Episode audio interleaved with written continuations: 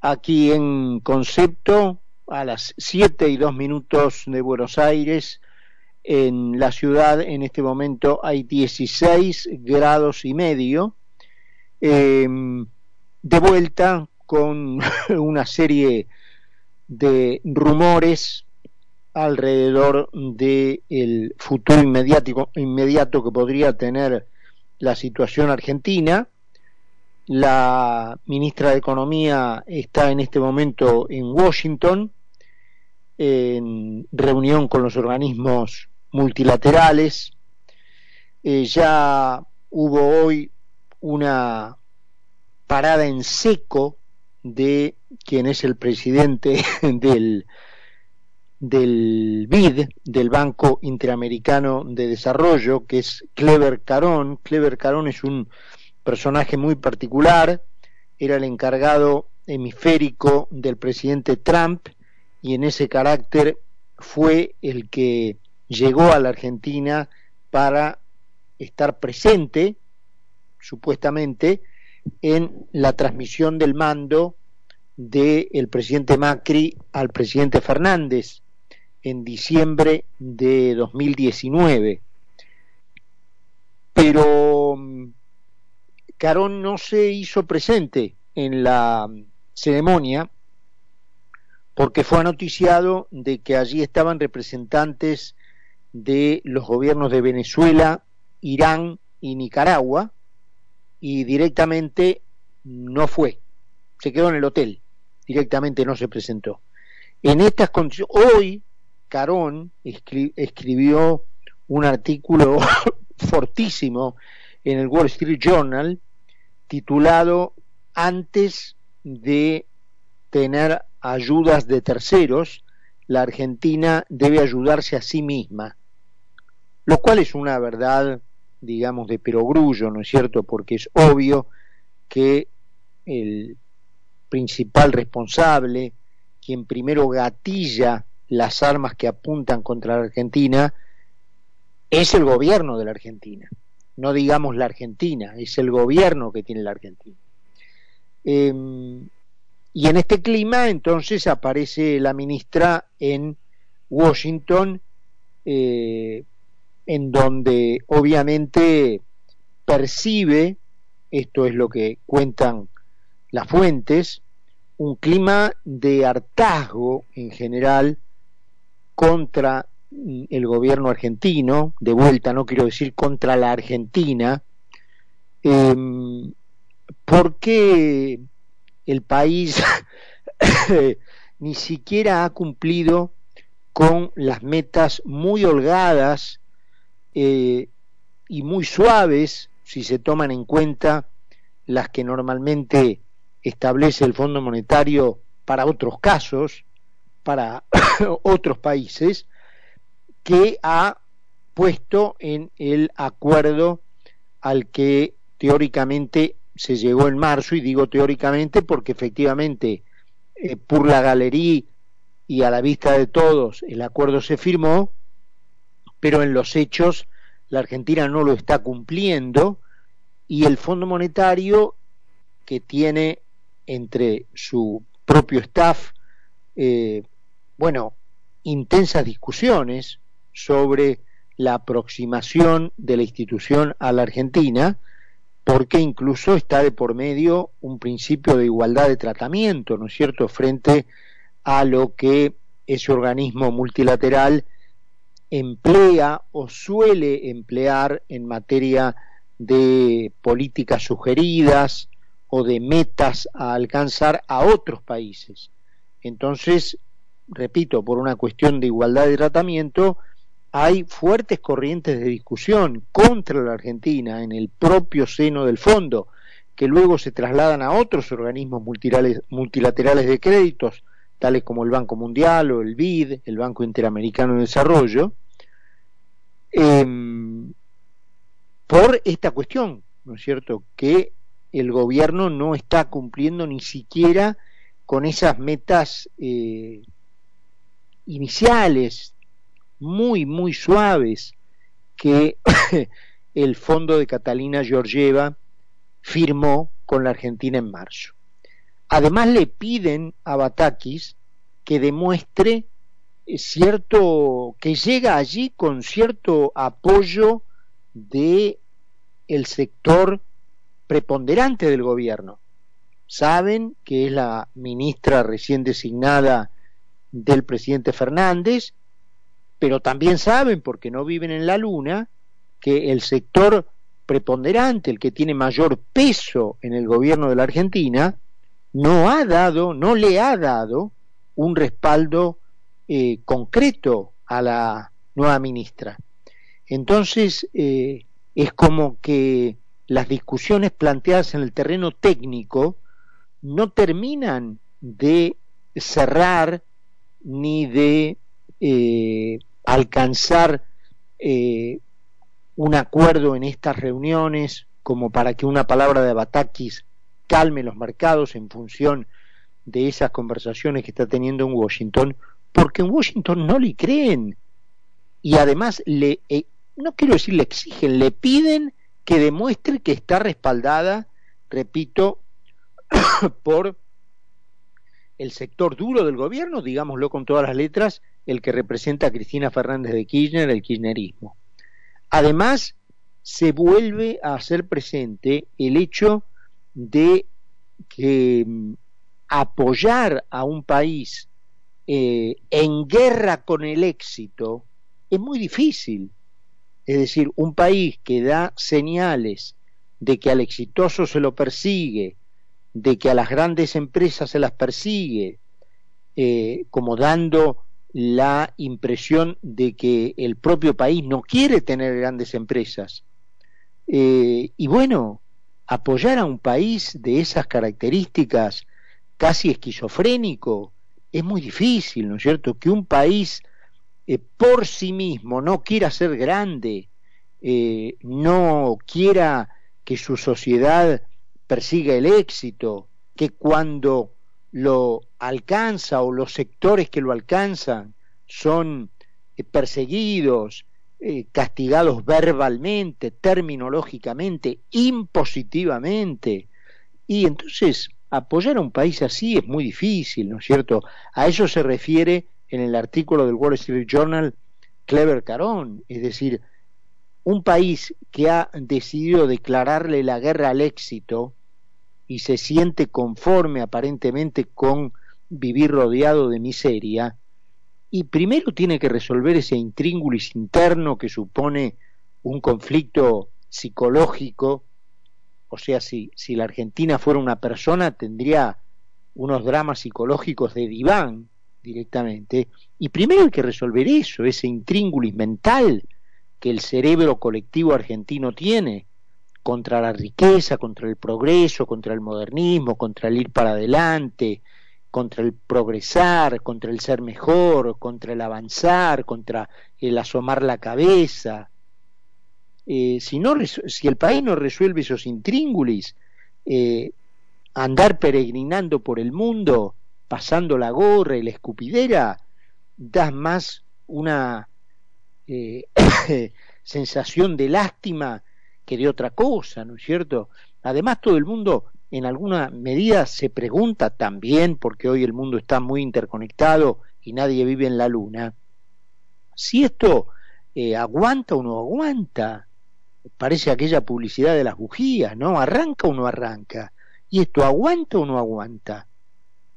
Porque todo el mundo sabe lo que falta para diciembre del 2023. No hace falta más que agarrar un almanaque y mirar.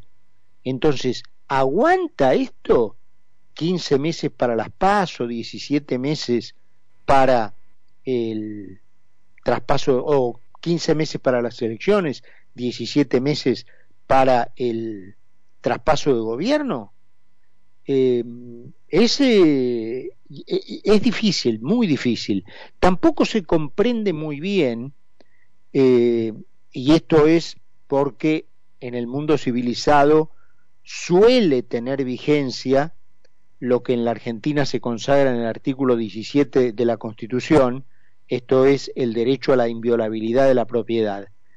Ese derecho, que la propiedad es inviolable, suele tener vigencia, y ese suele lo estoy diciendo obviamente irónicamente, el derecho de propiedad.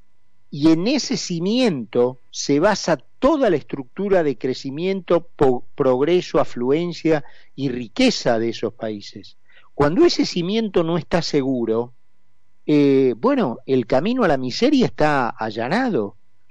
¿Y qué eh, manera más ejemplificativa de demostrar que ese derecho teóricamente garantizado en la Constitución en el artículo 17 no está vigente en la Argentina, cuando los dueños de las materias que producen dólares en la Argentina no reciben los dólares cuando venden el producto que se esforzaron en producir en sus CBU particulares, en la CBU privada de sus bancos, sino que ese producido de dólares que genera el producto que esta gente, que estos argentinos que trabajan generan, va a la CBU del gobierno, no a la CBU de los argentinos que trabajaron, no a la de los verdaderos propietarios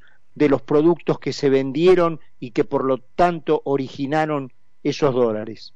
Esos dólares van a la CBU del gobierno, no a la CBU de los propietarios de los productos que se vendieron.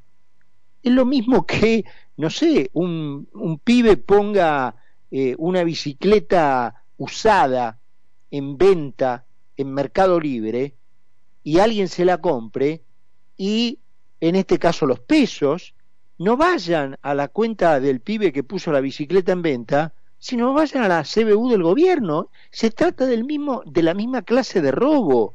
El ejemplo parecería ser ridículo, exagerado, caricaturesco, pero no lo es. Es lo mismo. ¿De dónde salió la peregrina idea de que un propietario, productor de un determinado bien en la Argentina, cuando lo vende, en lugar de recibir el dinero de la venta en su cuenta corriente, ese dinero lo recibe la cuenta corriente del gobierno. ¿De, dónde salió esta, esta? Y este es el origen de todo. Este es el origen de todo.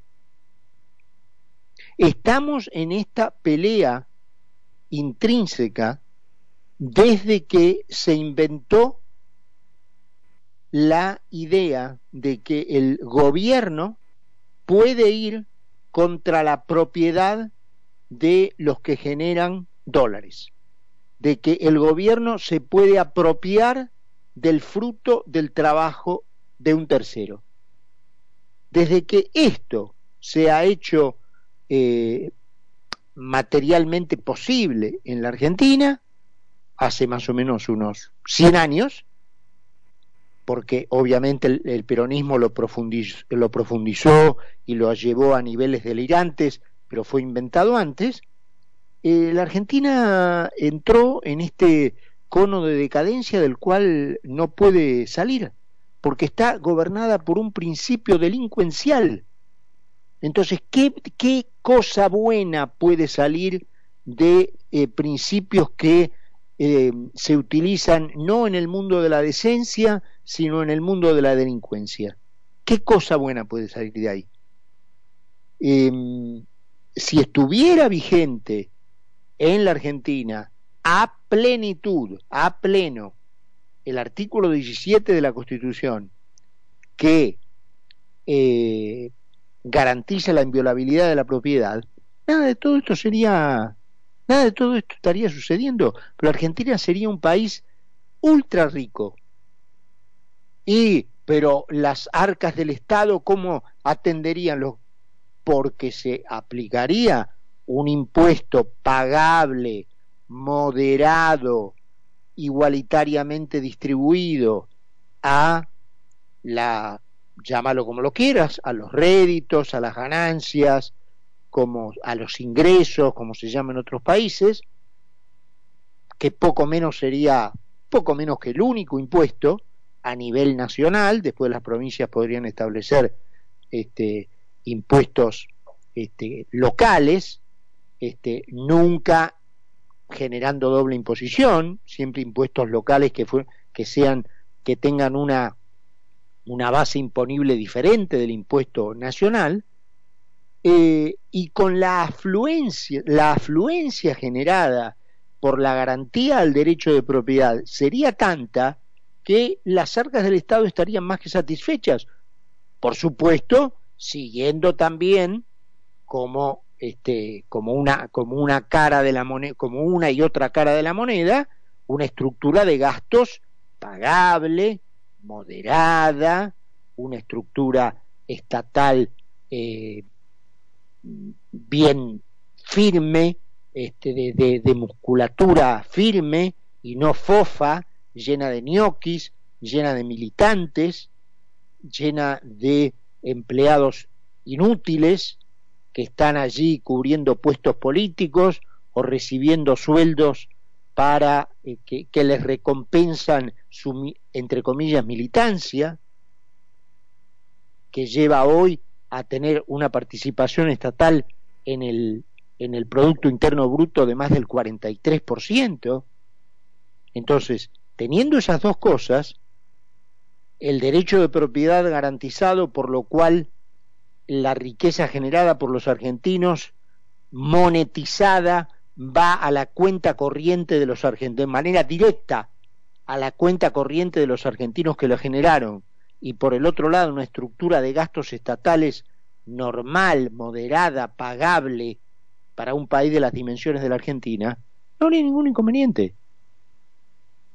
Todo sucede porque esos dos capítulos el capítulo de la propiedad y el capítulo de los gastos, de los gastos estatales están completamente desfasados en, en, la Argentina. Completamente.